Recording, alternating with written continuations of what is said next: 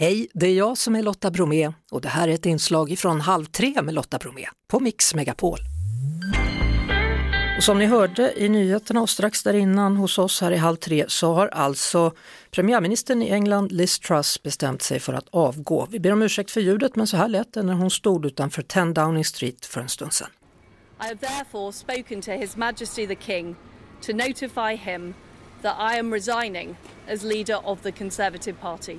Hon har alltså talat med kungen, den nya kung Charles, och meddelat honom då att hon eh, träder tillbaka som ledare för det eh, konservativa partiet och därigenom också avgår hon då som premiärminister.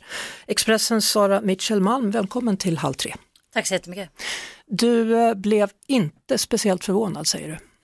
Nej, hon har väl mer eller mindre varit en dead woman walking eh, det senaste dygnet. Eh, de flesta har gått och väntat på att det här ska komma. En del var förvånade över att det inte kom tidigare.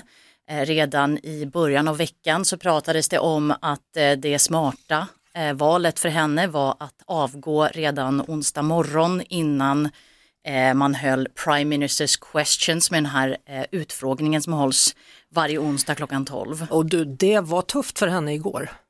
Ja, hon hade inte så mycket svar att ge. Eh, hennes motståndare, Labourledaren Sir Keir Starmer, är en väldigt, väldigt duktig retoriker.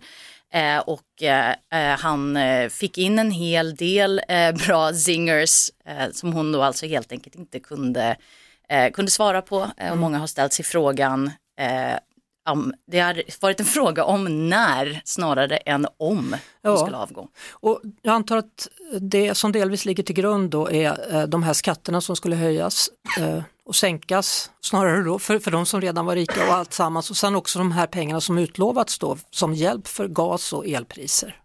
Ja, precis. När den här så kallade minibudgeten presenterades av eh, Liz Truss och hennes nu före detta finansminister Kwasi Kwarteng så möttes eh, det först av varningar både från eh, IMF och även Bank of England som sa gör inte så här. Det här är inte en bra idé. Dra tillbaka det här förslaget på en gång. Ni har inte genomfört någonting. Ni kan säga att ni har lyssnat på experterna och eh, att ni nu förstår att det här inte var någon bra idé. Mm. Man höll fast vid det här och det var Kwasi Kwarteng som fick bära hundhuvudet till en mm. början. Och där så trodde väl Liz Truss att hon skulle komma undan med att helt enkelt skylla på finansministern. Men det gick inte. Det gick inte och hon har ju inte heller eh, sagt att hon på något sätt ångrar den här budgeten. Och när hon då eh, sedan eh, utsett, ut, eh, utnämnde Kwasi Kwartengs ersättare Jeremy Hunt mm. Eh, som då gick ut och sa att äh, det här budgeten var ett misstag.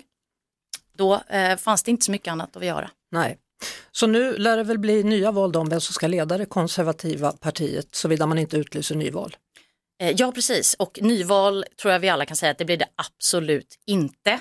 Eh, skulle man gå till val idag så skulle över 300 Toryparlamentariker bli av med jobbet. Så som det ser ut nu i den senaste opinionsmätningen mm. så har eh, Conservatives bara 20% av väljarstödet mot Labours 56.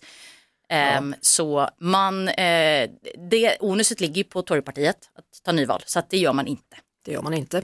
Kung för en dag ska Magnus Uggla sjunga alldeles strax. Expressens Sara Mitchelmalm, tack för att du kom. Tack så mycket. Det var det.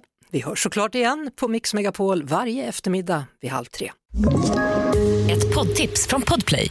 I podden Något Kaiko garanterar östgötarna Brutti och jag, Davva, dig en stor dos skratt. Där följer jag pladask för köttätandet igen. Man är lite som en jävla vampyr. Man har fått lite blodsmak och då måste man ha mer. Udda spaningar, fängslande anekdoter och en och annan arg rant. Jag måste ha mitt kaffe på morgonen för annars är jag ingen trevlig människa. Då är du ingen trevlig människa, punkt. Något kajko, hör du på podplay. Därför är gardinerna.